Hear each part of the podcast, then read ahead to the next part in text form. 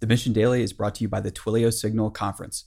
Join the mission team on October 17th through the 18th in San Francisco. And when you join us at the conference, you can use the code MISSION20 to get 20% off.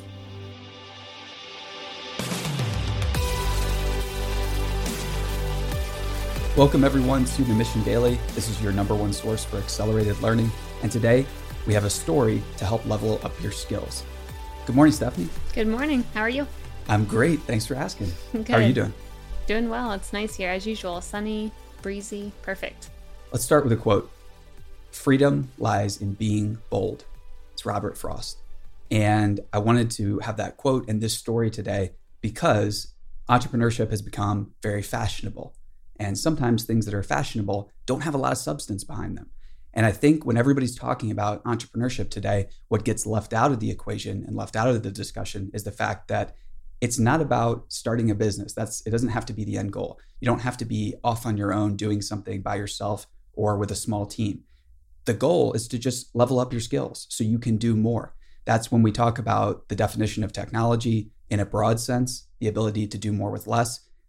That's basically what we're talking about when we're talking about leveling up your skills, the ability to do more with less. So you can be more of a service to those you care about and you can generally accomplish way more. So that's what today's story is going to help inspire and hopefully give you a lot of ideas and encouragement so you can just focus on the skills part of the equation rather than worrying about the semantics or the end result of the business or any you know anything like that. Yeah and i think a lot of things that are sometimes hidden when you see these big businesses taking off or you have this goal of i want to start my own business or be an entrepreneur is that you don't see the backstory of what happened to get that person there or how many failures they had or you know the unintended consequences someone encountered when they set out to do something and had no idea that you know you may have to give up certain fun things or basically give things up to have something better in the future. Trade-offs and sacrifices don't make their way into headlines on most mainstream no, news sites. I can't imagine why. it's not so, as fun that way if you include that in there. So let's start with a story that is I guess the origins of the story start way back in 2001.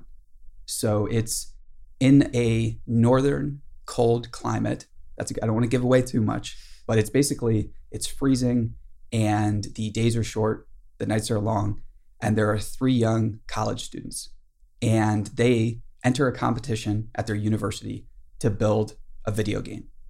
And the competition is pretty weak, and they manage to win this contest they thought that you know oh there's going to be all kinds of other great people out there. They're going to develop these amazing games. But the reality was when they actually showed up did the work you know tried their best created something they thought was horrible it actually wasn't. They, they were still able to win.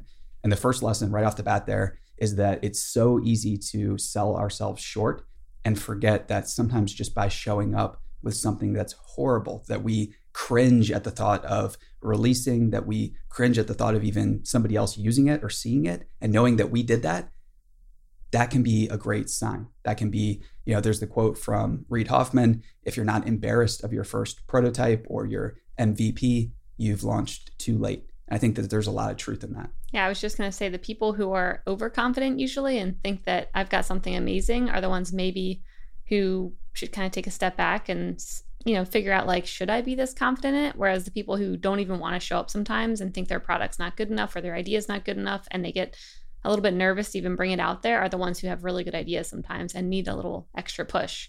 Well said. And I'm blanking on the famous quote about that right now, but there, there's a great quote. I'm going to put it in the next episode because it's such a good reminder. Sounds good. So after this, though, they won this competition at their university and they kind of got a little bit maybe lazy, you could say. They would probably dispute that sorry if you're listening out there, anonymous three team mobile game developers. Didn't mean to offend you. But the point being, they kind of just went back to the drawing board when they realized, okay, there weren't any other major successes flooding our way. There, we didn't get access to any type of opportunities. It was, you know, basically just a pat on the back. And then they went back to practicing their craft. And the three of them kept working together until 2005. So this is really, really important. It's so often when we start a business, there is this whole crowd of people in Silicon Valley who think that every time a Y Combinator application rolls around, they need to get their friends together and submit an application and just get in as quickly as possible.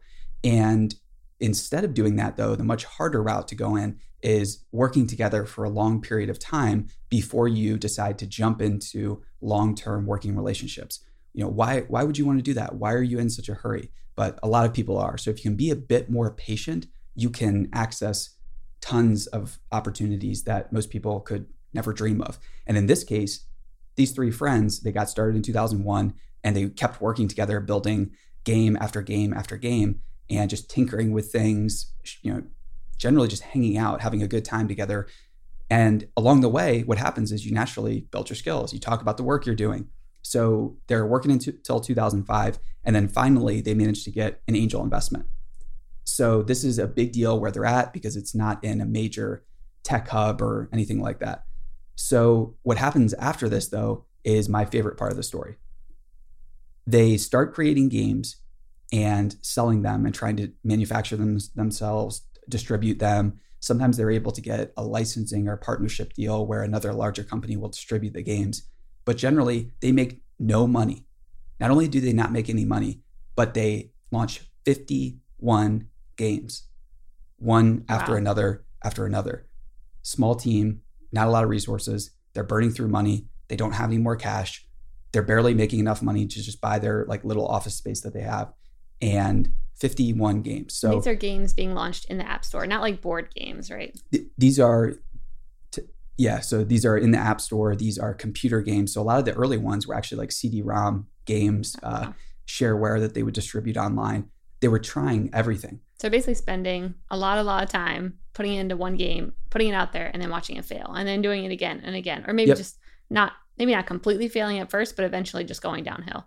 Not succeeding financially in a way that was recognized by others or you know not having a crazy breakout success or any, anything like that it was basically just very very small wins but what's so important to note here is that it's not about comparing yourself to others it's about comparing yourself to other studios or in this case other game developers and considering all the variables so i think one of the things that i'm going to speculate here but one of the things that probably kept this small team going was the fact that they are putting in the work and they know they don't have the resources of the other major mobile game studios or the other game studios at the time. So I think that by comparing yourself accurately with, you know, if you have 1% of the resources that a larger company has and is investing into a game, a product, or something like that, but you're reaching, say, a fraction of the people that they are or something like that. Make make sure that you compare the variables accurately because with the resources and team that you have you might be succeeding at a very high level and it might be proof that you should keep going. And i think that there was some type of objective analysis like that that probably got left out of the story because nobody keeps going that many times unless there are small signs internal signs usually that the company recognizes that wait, maybe we should keep going. Maybe there is something here. And so they keep building and building. Now, four years have gone by. It's 2009. This is their 51st game. Disaster is starting to set in. Mm-hmm. Basically, mm-hmm. depression, doubt, fear, all of the mind killers that destroy a business and crush you right when you're at what could be the finish line or it could be failure.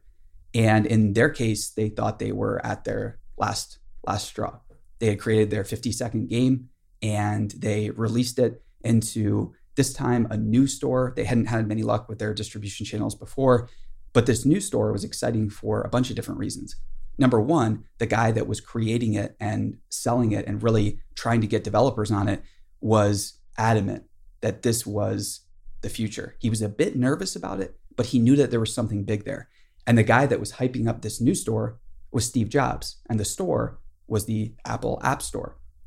And the team of the three developers had a different kind of game. So guess what kind of game they had?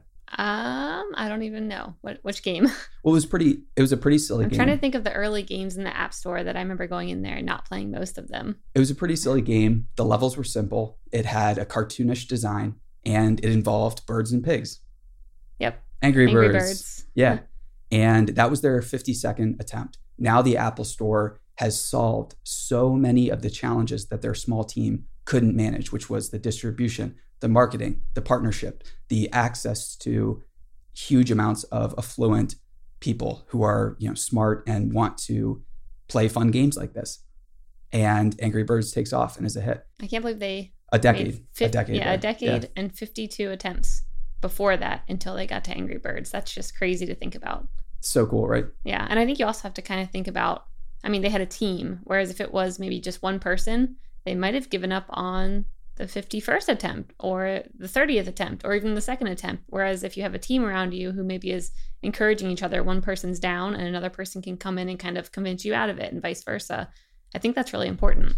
I think so too. But let's take a break to say thank you to our sponsor. Today's episode of the Mission Daily is brought to you by Twilio and the Twilio Signal Conference that's going down October 17th and the 18th at the Billy Graham Civic Center in San Francisco, California. So if you've ever stayed on Airbnb or used Airbnb and you're exchanging SMS messages with the host and getting your confirmations and your bookings and everything like that, the reason why that works so seamlessly is because you guessed it, it's powered by Twilio. So Airbnb has millions of customers worldwide. And Twilio is what is enabling all of that customer service and those great experiences at scale. Thanks so much to Twilio for sponsoring the Mission Daily. And now back to the episode.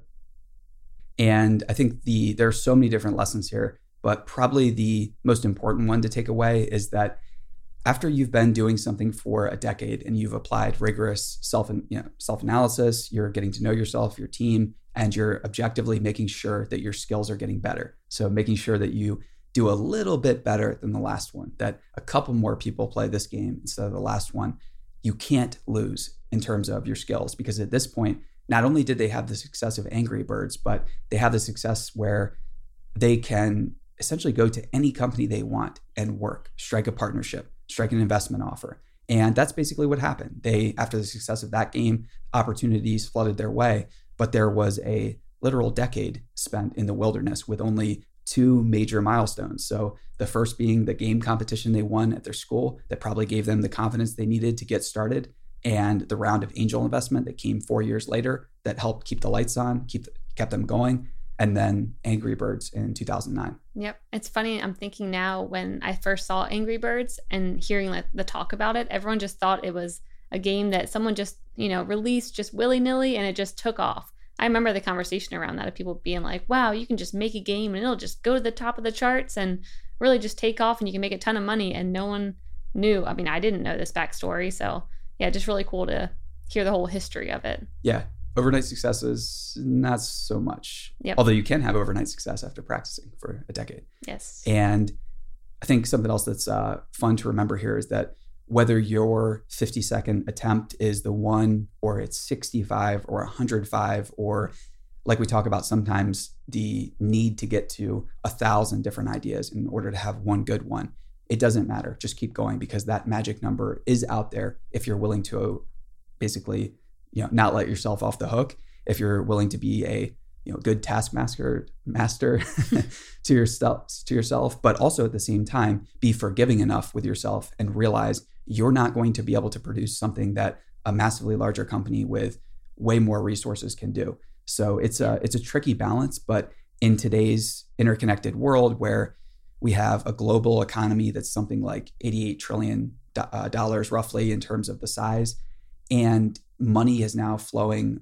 all over the world thanks to the internet and the opportunities are endless there. So no matter what your business no matter what your industry there are unseen opportunities out there. There are major milestones that you can hit that will give you the courage and inspire you to keep going. I think it's just so important to not forget that no matter how many attempts it takes just keep going. Just keep leveling up your skills. And you're you're going to level up your skills when you learn by doing. So when you get feedback from the marketplace and from a buyer that says yes or no, or a game distributor that says this is garbage, we can't, we would never put our brand on this and distribute this. That's the type of stuff that gives you what you need to hear. It's not always easy, but if you can stand to hear the truth, wow, that's powerful. I agree. And sometimes just looking into historical stories about companies that were built and just all the attempts that founders went through to get some to something that today you're like, oh, of course this is here, but it took them a long time to get there. I think maybe in maybe a future episode we can kind of talk through some of those stories, but Yeah. you'll find so many examples of people going through thousands of attempts sometimes to just get out the one prototype Yeah. or the light bulb or you know there's just a lot of examples that's always kind of fun and inspiring to think- look at that we should do a bunch of different episodes based on those stories and those early attempts because those early days are some of the, in my mind, anyways, the most interesting ones. And those are the stories that people are generally not familiar with. So if you're listening and if that sounds good, be sure to tweet us at the Mission HQ and we will respond and let you know what episodes are coming. Maybe we won't. Maybe we'll just surprise you. I don't know. But stay tuned and thanks so much for listening. Thanks.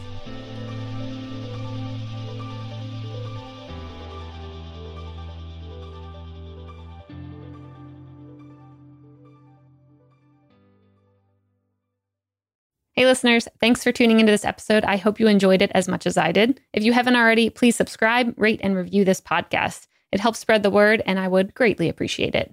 See you next time.